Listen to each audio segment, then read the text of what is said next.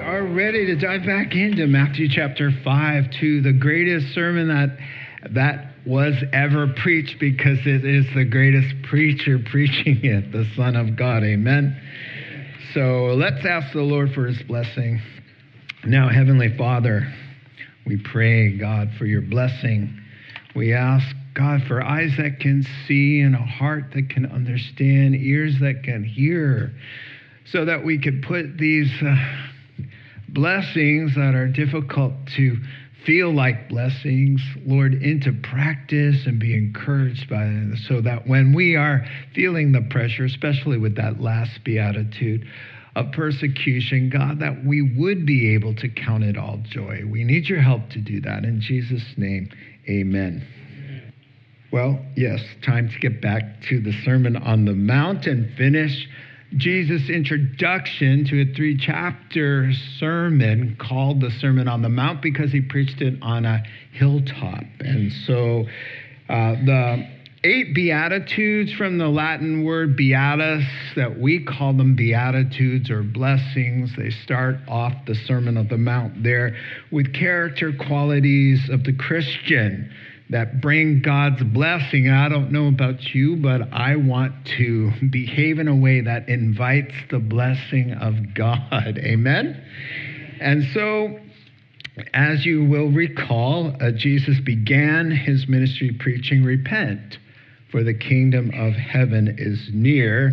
In other words, and we've spoken of this, that the King of heaven, I should say, has come down on a mission to reconcile the fallen world back to himself. And he did that by dying for the sins of the world, resurrecting, and then offering everybody, whosoever had faith in him, to have eternal life and forgiveness of sins. But in order to receive that, he was saying, repent, change, and be changed, so that you can receive this access to heaven, which has come near to you. And so, flesh and blood can't inherit the kingdom of God. Jesus said in John chapter 3, in other words, if you're just born the regular way, you'll never get to heaven.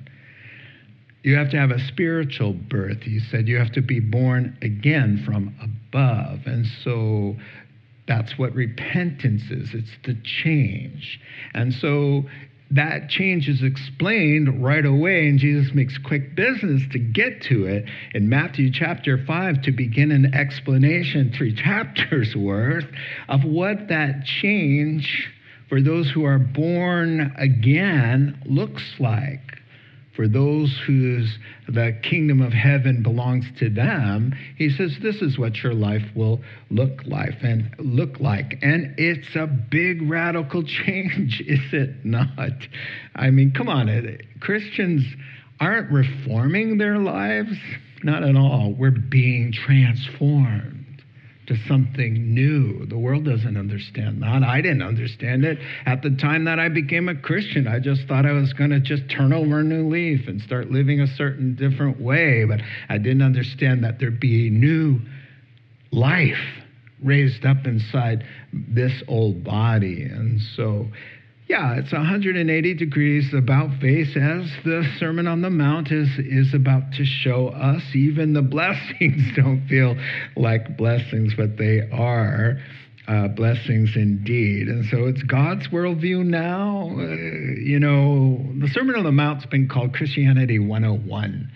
It's just everything. God's worldview, his moral standards, his values, his expectations, his priorities, his purposes, they're all laid out for us here at the Sermon on the Mount. But the only problem is that God's ways are at odds with our human ways, and therein lies the problem and the source of much of the friction in our lives and the accounting for the last blessing of persecution. And so we'll get to that this morning. Well, let's dive in with that introduction. Now, Matthew chapter 5 and verse 1, you'll recall, let's just kind of refresh our memories. We'll read up to the last two that we left off on, just for context. Now, when Jesus saw the crowds, and there were thousands of them, he went up on a hillside and sat down. His disciples came to him, and he began to teach them, saying, and let's take a look at that first one. Blessed are the poor in spirit, for theirs is the kingdom of heaven. Now, it's not normally a blessing to admit that you're a total loser, spiritually speaking. But he says, in this case, when you come to God and you're aware of your spiritual poverty and bankruptcy before God, amazing grace can save a wretch like you. And so it's a blessing to acknowledge your total depravity and your need for righteousness. And the second one says, blessed are those who mourn. Now, we have two messages on our website that delve into this, but I'm just catching us up, right? Blessed are they who mourn. That pain and shame of our own sinfulness, of a world that's rejecting Christ, of loved ones who are perishing before our very eyes, that grief inside of us is blessed because it differentiates us from those who are perishing and helps us look to God. We have a blessed grief that we bear. And then the third one, blessed are the meek, for they shall inherit the earth. Coming to Christ is a humbling experience. He knocks all of us off of our high horses and into the dirt from which we came. And we take our rightful position before the true God. We abdicate the throne and we become meek. And he says, just so you know, meek is not weak. And in the end, those who triumph in this life will be the turn the other cheek guys, not the world's proud tyrants. So he says, blessed are the meek, for they shall inherit the earth. And then he said, blessed are those who hunger and thirst. Well, who likes to be hungry and thirsty? He says, well, it's a good idea if you are blessed with a nagging ache inside to be what God wants you to be, to see his face, to see the world bow before him, to be right with him because he has living water that will make you live forever. And he has the bread of heaven that will give you a resurrected life. But only the hungry and thirsty will taste of the living water and the bread of heaven. So it's a blessed ache to have. And then he goes on to say, blessed are the merciful. This is the first character quality that has an outworking, right? And he says, my people, first and foremost, before we even talk, is all they're about is mercy because they've been given a lifetime of forgiveness and mercy. So, of course, they will, even though it's hard to cut people slack and treat them better than they deserve, which is what mercy is. He says, my people, they are merciful and they will be shown mercy. And someone who's not merciful, Jesus' words, it evidences that you do not know the forgiveness of God. So, blessed are the merciful. Blessed are the pure in heart. And now we're caught up here with this last one. Catches us up here, yes. Yes, God cleanses us from our sins and purifies us as we come to him and confess. And yes, we continually keep ourselves from defilement, but really, and I didn't really get a chance to touch on this last time, but purity of heart also means a singleness, a purposeful aim that has integrity or wholeness or pure in its scope, to love God, to do God's will. Purity of heart and mind means you're purely devoted, you're purely focused and dedicated. That's purity of heart and mind as well, and from which the entire Christian life springs. If you don't have that, nothing else is going to work in your Christian life. So, okay, that was a brief recap, and now we're on to our text, our passage, which we have not covered. Matthew chapter 5, 9 through 12, two blessings left, one character quality, and one consequence. Okay, here we go. Blessed are the peacemakers, for they will be called the sons of God. Blessed are those who are persecuted because of righteousness, for because you're right with God. For theirs is the kingdom of heaven. And then he repeats it again because we'll need to hear it again. Yes, I said, blessed are you when people insult you, persecute you, falsely say all kinds of stuff against you because of me, evil stuff, no doubt. Verse 12, rejoice, be happy.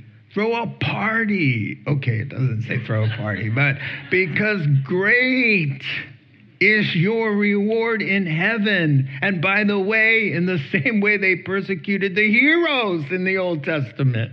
You're in good company. The heroes, the prophets who were before you. We can leave that up for now. Two things to consider now in this morning's passage. The first, the seventh blessing, peacemaking. And it's the last of the character qualities that bring a blessing from God. And the second, verses 10, 11, and 12 deal with the final blessing that departs from the theme of all of the seven Beatitudes before it, were character qualities that bring the blessing of God. Now he's going to say, here's the consequence. If you live with the seven character qualities, if you live godly in an ungodly world, you will certainly have consequences, and you will have blessed consequences, though it be in the form of suffering, rejection, and mocking, and all of that from the world. And so, two thoughts here, note takers. One, peacemaking. Two, persecution. Now, did you catch what I just said?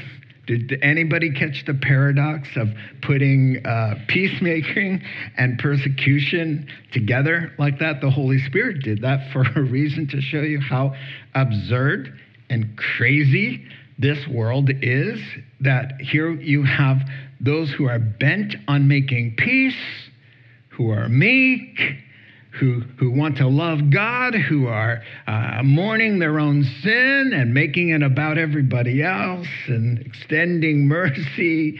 The arm that's holding out the olive branch often gets broken by those would-be recipients. And so, yeah, right away you see, whoa, wow, what an upside-down world we live in, that you would persecute those who are trying to be part of the answer, not becoming part of the problem. So these are things that we got to talk about. Let's isolate that verse about peacemaking, because it is the culmination. It's the ta-da. You know, they've all been working up. They're getting harder and harder to do, first of all, but they're all leading into each other. And now this is kind of how God sees the overarching theme of a son of God or a daughter of God, is that they make peace.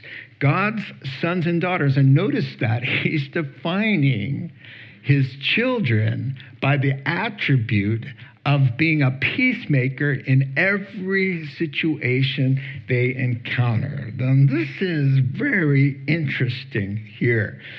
And so sons of God and daughters of God, as different from the children of darkness in this world, really in their families, in their marriages, at school, at the gym, on the freeways, whatever, they are the ones who are really not part of the problem. They're never part of the problem.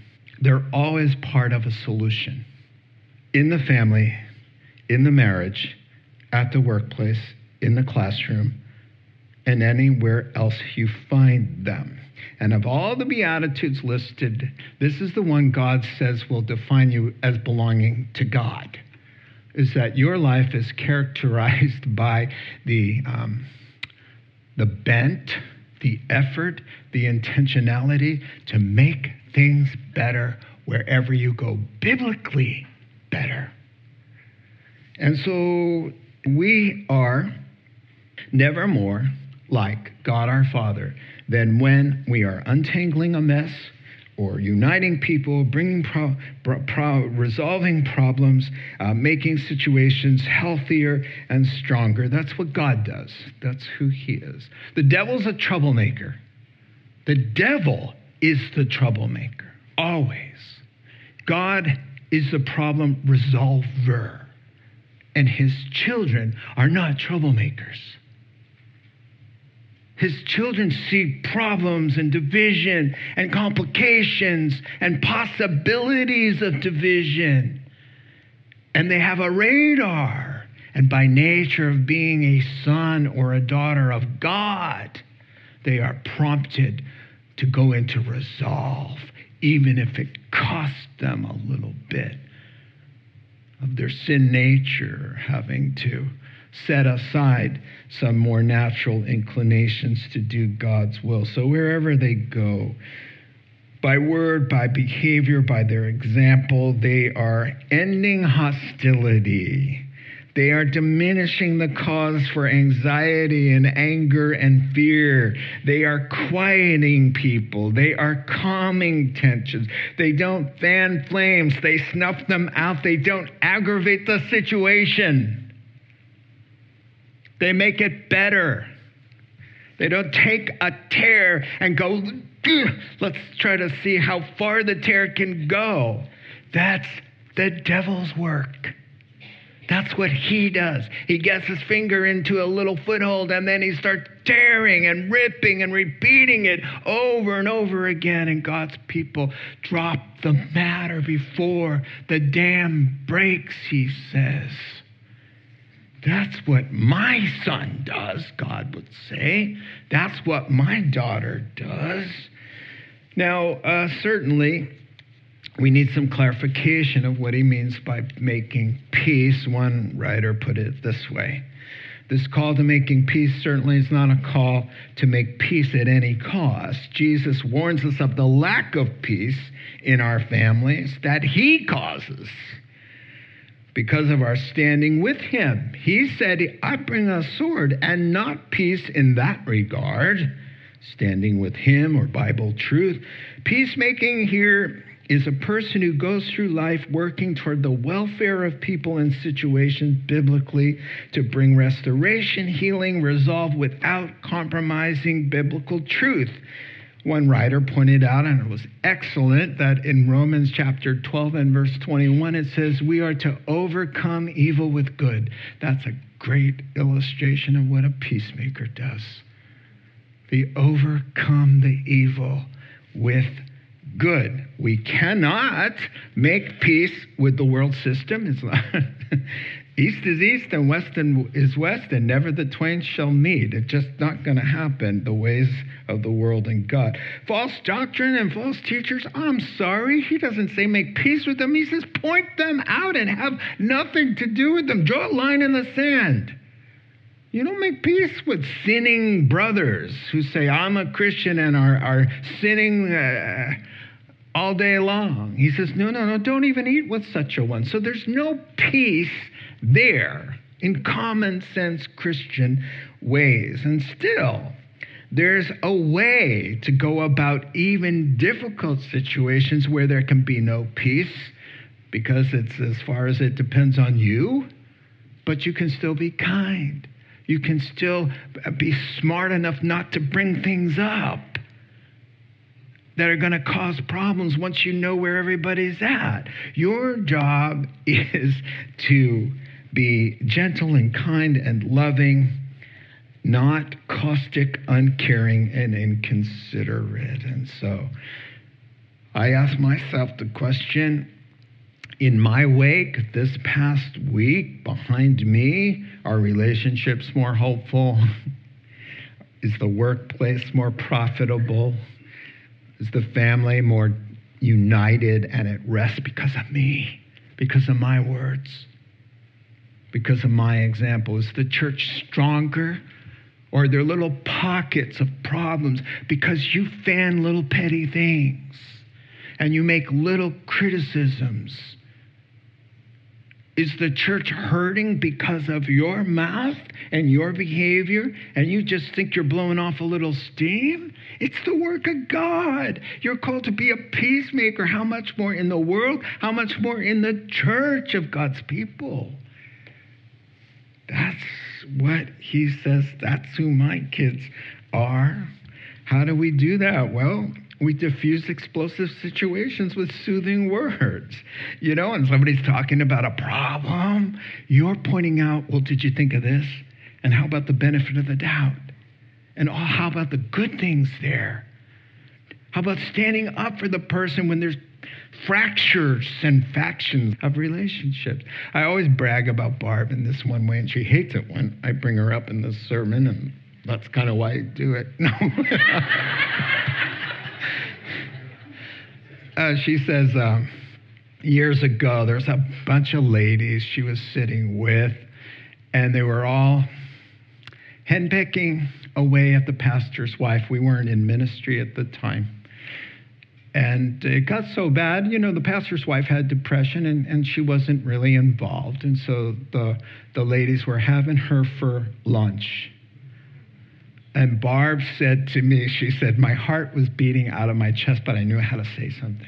And I just burst out, ladies, she's the pastor's wife. You don't know the cross that she bears. You don't know the sacrifice of her life. How can you, as God's daughters, be picking apart a woman who's married to your pastor? It is a beloved of God. Ladies, let's pray for her instead. And she brought healing. She brought peace. So ladies, apologize to the pastor's wife. There was strengthening and goodness because one person had the courage to be a peacemaker. This is what he's saying. We have a choice. Voice your complaint or overlook the petty offense. Proverbs 19:11. Make it all about you or consider others better than yourselves. Philippians chapter 2. Dig in your heels or go the extra mile. You can turn the other cheek or slap them back. Sometimes, in the moment, there's more pleasure in slapping them back. But it doesn't bring the blessing of God. That's not what making peace is. And so when you get aggressed, he says, soft answer. When your enemy comes calling, he says, give him something to eat. When somebody wants to sue you, he says, throw in something extra for the guy. Because why? You're a peacemaker. That's who you are. God sent Gabriel down and said, go to Santa Rosa, go to the rock, go to Santa Rosa in general. Here's the clipboard. I want you to find my children based on one criterion. Observe their conversations in private. Observe their social media comments. And I want you to list who are my sons and who are my daughters by one qualification. That they bring peace wherever they go. Write them on the list because they belong to me.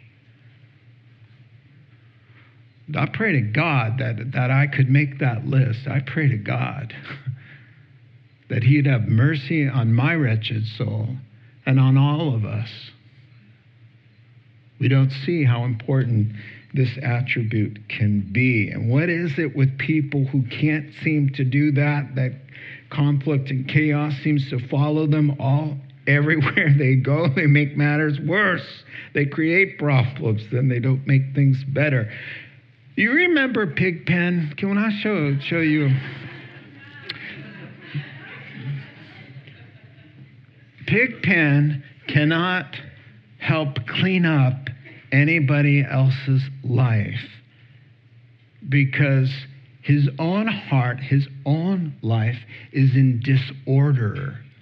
So he can't bring order somewhere else. So everywhere he goes, even by his dog, The poor dog is in chaos. Why? Because he's around. And wherever he is, there's problems because, and one pastor put it so eloquently, Colin Smith, some of you listen to him. He's a pastor of an EV free, a mega church somewhere in Illinois. He's got a thick Scottish accent, as all good preachers should have.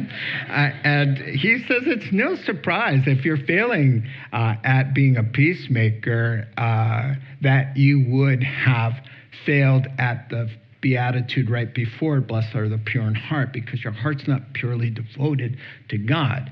And so where it's not united in your heart, you can't unite anybody else because you've got chaos in your own double-mindedness, division, and struggle in your own heart, so you bring that wherever you go. I like what he said. If you're failing at number 7, go back to number 6, which is purity, singleness of heart, and seek ye first the kingdom. Get pulled in together there in your heart, and from your life will come the healing and the restoring and the resolving. Amen? We're done with that. We are headed now to some persecution, blessed persecution at that. You can follow along and I will paraphrase. God blesses, verse 10, God blesses those who are persecuted for doing right, for having a right relationship with God. For the kingdom of heaven is theirs. God blesses you, verse 11, when people mock you and persecute you and lie about you and say all kinds of evil things against you because you're my followers. Verse 12, be happy about it. Be very glad, for great reward awaits you in heaven. And remember the ancient beloved hero prophets? They were persecuted too, just like you. So you're in very good company. Let's take a look at this. Now, this has been called the most unexpected and perhaps the least welcomed blessing of all. But he says right away, he says, look, if we work backwards, he says, you're in very good company. He says, this is nothing new. It didn't start with Jesus in the New Testament and Christians. He says, this has been going on from the dawn of time. You know, he could have mentioned Cain and Abel. Abel, right? The first two born with belly buttons. The first two humans, right? It started there. One knows the way to approach the Lord with a blood sacrifice. The other one says, no, the work of my hands. I'll tell you, God, how I will come to you. And it will be through my good, hard sweat equity. And the brother who just brought his blood offering, the lamb, he didn't have to say anything to get his head bashed in. The Hebrew word is to slaughter. The brother who said, you know, you don't have to say anything, but I'm really bugged that you approach God in a different way that says that I'm not good enough, that I'm not doing it the right way, I'm going to kill you. So Jesus said, listen, this serving me while others don't want to serve me thing has been going on a long time, and it always produces the same thing right from the chute. Animosity, hostility, persecution. Isaiah was sawn in two. They put him in a hollow log and sawn him in two. Jeremiah was thrown in an empty well, a cistern, left to die. Elijah was running for his life from a crazed, demonized Queen Jezebel. God says it's nothing new. It's normative. It's been going on since truth has come into this dark world. And men tried to permeate the darkness with it. Once you try doing that, I don't know. It doesn't make a lot of sense because they're peacemakers. They're meek and humble and serving others. Micah, here's the description. Micah chapter 6, verse 8. We're to be people who do what's right, love mercy, and walk humbly with our God. What happened to Micah? They killed him. They killed him. King Joram got his head off. Why? Oh, it's a terrible thing. You want to hear the crimes? Doing what's right, loving mercy, and walking humbly with your God. Horrible human being. Deserves to die. God's people, listen, they don't instigate, they don't aggravate, they don't create trouble, and yet they elicit from the world great hostility. What a sad commentary somebody pointed out on the condition of a world where pure goodness is spat upon, mercy and grace is slapped in the face, truth is despised, and the creator of the world is nailed to a piece of wood that he created. That ought to tell you about the world around us at large and why they don't appreciate the light that we're supposed to be shining in their world. Jesus said that they'll persecute you, and he says persecute, persecute, persecute three times. The word means to hunt down, to inflict bodily harm, to verbally abuse, all of the above. So where is the world's anger coming from that's fueling the hostility? Well, notice it's not bad behavior, as we've been saying, because we're not rude, self-absorbed, lawless, harmful, inconsiderate, or hateful, or troublemakers. We're called to be just the opposite. So verse 10, he underscores this by saying, you'll be persecuted because of righteousness, which means your right relationship with me, obeying the commands, and doing what God told us to do, making disciples, not to be silent, to reach out in this world, to live our faith out loud kind of people. And so he says, he qualifies it again. You're blessed when men, verse 11, insult you, reject you, hassle and mock, and look at it, because of me. Now, there's a lot of suffering at our own hands because we do stupid and foolish things, or we make bad choices. All of that is on you and on me. There's no blessing in that kind of suffering. Even the Apostle Peter said, when you should suffer, it shouldn't be because you're breaking the law, stealing, making trouble, prying into other people's business. No, no, no, no. If you struggle with persecution there, that's on you, and it's not blessed. It's well deserved. Now, but suffering, a little chuckle here and there, a little comic relief, because I know I've stepped on a few toes already. I heard it. Now, but suffering for Christ is different. Peter says, oh, no, when you suffer because you're a Christian, and it's linked ultimately to Jesus or some biblical truth that you've been clinging to, he says, the Spirit and the glory of God rests upon you. That's the blessing idea here. Now, to just further accentuate that the persecution arises from a meritless cause, Jesus at the Last Supper, he quotes Psalm 69 and verse 4. He says, you know what? There's a lot of hate out there. I'm about to get killed. And guess where this hate is coming from? He says, they, quote, they hated me without cause. 1,000 years earlier, David prophesied this line pertaining to the rejection of love incarnate, that love would wrap itself in human flesh and then get crucified. And then Jesus just likes to say things like, when they want to kill him one day in John chapter 10, he says, oh, I'm just curious, for which of my good and loving deeds are you about to kill me for? God, he likes to point out, what's wrong with you people? He loves to say, do you guys not see a problem here? I'm doing loving, kind, miraculously wonderful things, setting people's lives free, and you want to kill me. I just want to know which one of those beautiful works are you going to kill me for? And then another time, he points this out all the time. He's in their courtroom, and he answers the question truthfully, and it's very nice. And the guy says, smack him on the face, and he's backhands God. And Jesus says, why'd you punch me? If I said something wrong, point it out. But if I speak the truth, I just want to know, why would you do that? What's wrong with you people? That's what he's been saying. They hated me without a cause. He's bringing an indictment on the world. And here it is. Here I've got a picture of all three of them. He says, this is the verdict. I've been here. I made my dwelling here. I've come up with the solution here for what the craziness is all about. Light, the light of the world, has come into the world, but people love darkness instead of light because what they do is evil.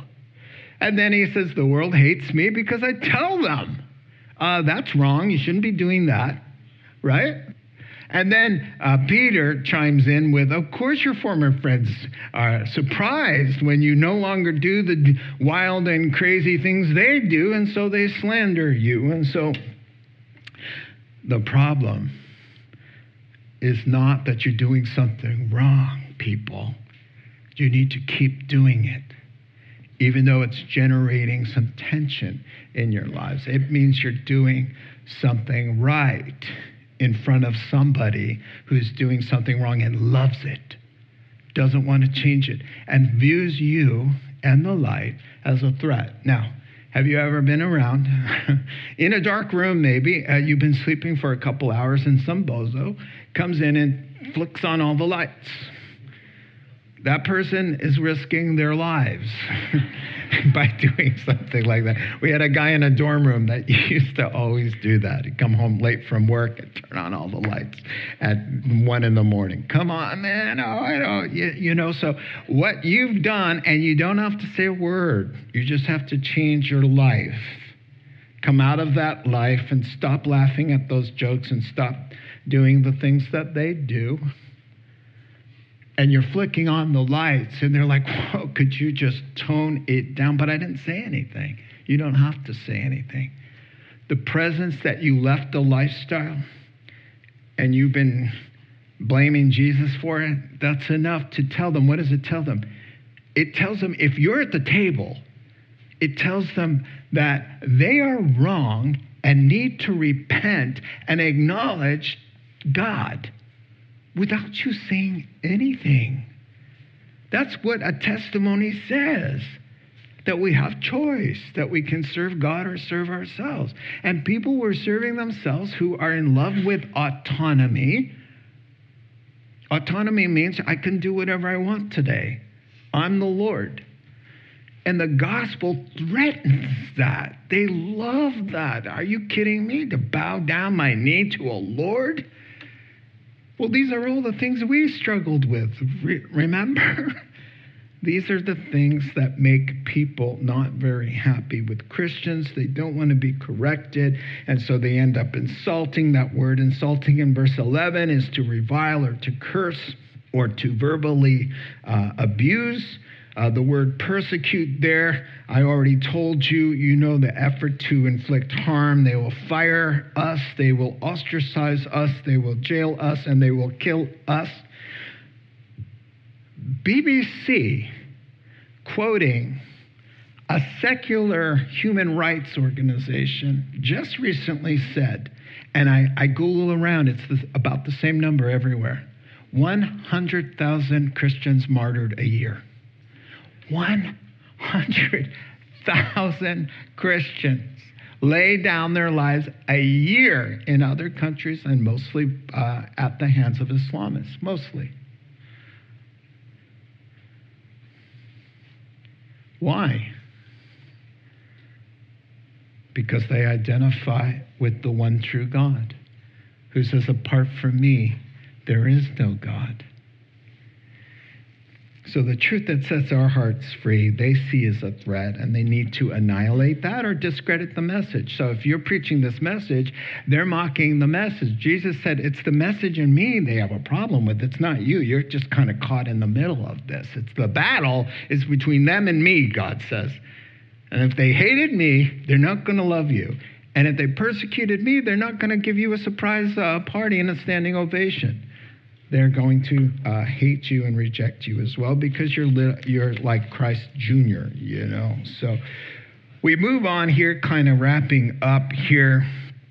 How are you guys doing with the persecution that we receive? The persecution that we receive is really not about our physical lives, but our social lives. You know, you have two options when you're persecuted, and I'm talking mostly to the young people, or especially to the young people. You have two options: to stand and take the heat at your schools with your liberal teachers and your liberal friends and your friends on social media and all of this, to receive a blessing even though you take some heat in the world and a future reward. That's your option. Take the heat now in this life and then be rewarded later for eternity, or shrink back, find relief in the moment, make things more comfortable for yourself here and way more popular. Oh, the applause of the world.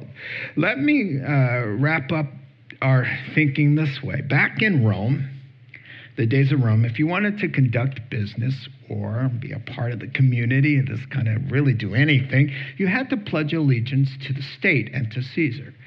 So most of you are familiar with this. You'd go downtown to the town city offices, and they would have incense always burning to their god Caesar. And so a little in the corner there, part of the deal would just sign you off. You just had to take a little of the incense and throw it into the fire, and it would go poof. And you would have to say, Caesar is Lord, or you would be denied the ability to work or join the trade union, etc., and etc. Now, today, it's political correctness. That's the Lord, right? And so we are required to take a pinch of incense and throw it into the fire and make allegiance to these new social ideologies. So we get the pinch and we go, yes, okay. And we throw it in, and this is what you have to say. You have to say there are more than two fixed genders, male and female. You have to say it's okay if a man wants to identify as a woman wants to identify as a man. You have to say marriage can be between whoever, guy and guy, girl and girl. Homosexuality, no, it's good. We're good. There's no such thing as hell. No way, man. Everybody goes to heaven. Jesus is not the only way. There's so many good religions in the world. If you sincerely believe it, the bottom line is love. Now, you can join the trade union, you can get your 1 million likes on Facebook, and the rest. And so that's where the tension lies today, because the world's social mores and standards are ultimately tied back to moral standards of the Bible. This is how we got into this mess. They just see it as political correctness and equality and all of that, but they don't know it's tied down to core moral tenets of the Christian faith. So we're stuck. We're stuck right in the middle. And so now, under the threat of all this pressure, evangelical so-called pastors, authors, Christian singers, worship leaders, here's what you do. Number one, oh, the pressure. So you go back as a Christian author, famous. If I said her name, you would all know who she is. She goes back, she tells her publisher, oh, I wrote some things, 2 paragraphs in some books 10 years ago, and I want you to take them out. And if you read them, they're perfectly fine on human sexuality. If you read them, you would all go, whoa, yeah. God made men, God made women, this is what a marriage is. And she had them edit them out, saying they aren't sensitive to the culture anymore. Right, and so you have big names stepping down, and here's what they do. They're deconstructing. It's called to deconstruct. I'm just backing up and taking a bigger picture and reassessing, and they come up with a faith that you can take the incense and go like this, and it's acceptable.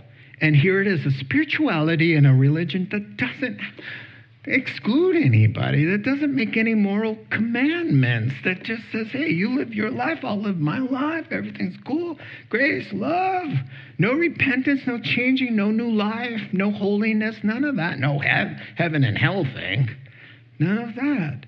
So what some have done, some of your friends and family, some people we know, they bowed the knee and took the incense and said, for the sake of my own comfort, for my own acceptance. And see, here's what they do. If you're famous enough, I guess, you could get a TED Talk. And so you go to your TED Talk, a blog, right? And you could tell the ways of how you love God in now a new and more open way to thunderous applause as you abandon and apostatize your Christian faith. Thunderous applause. Yes, more open, more forgiving than Jesus, smarter than Paul, and a thunderous applause awaits you, and likes, likes, likes, likes, likes. And the only problem is the one thumb down is from the one you will stand before at the judgment seat of Christ. Paul says, it's not worth it. It's not worth it to be well received here and turn a frown on Jesus' face. Paul says, you guys, to the Hebrews, he says, you guys are needing not to throw away your confidence. He says, we're not the ones who shrink back. Now, who knows the spiritual condition of those who are now advocating? It used to be, let me say this quickly. It used to be, if you, the word, the religious word is to apostate, to fall away. That's what it means. It used to be you would fall away from faith, and it's like a shameful thing. It's like, I failed, you know, and you fade away into the sunset. But now the devil has changed all that. Now it's heroic to bend under the persecution and to come up with this newfangled gospel, and now it's heroic. And now instead of skulking away, I should say, you're on a mission and a crusade to win others to unrepent, to repent of your repentance. You will find the world with open arms and cheering you on. I've repented of my repentance. Hooray for you, welcome. This is what is called becoming an enemy of God, to be a friend of the world. And that's where persecution will get you if you're not walking with God, reading your Bible, counting the cost, picking up your cross, every day working at it. Amen? Amen. Let's pray together. God, thank you for your wonderful love, your goodness.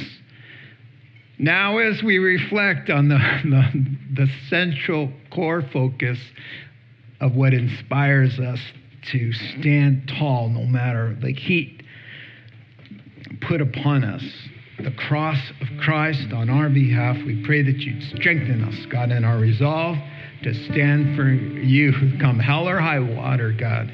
In Jesus' name, amen. You've been listening to The Rocks Podcast. Our regular services are held on Sunday mornings at 8, 9:30, and 11:30 a.m. in Santa Rosa, California. If you'd like to learn more, please visit our website at cctherock.org.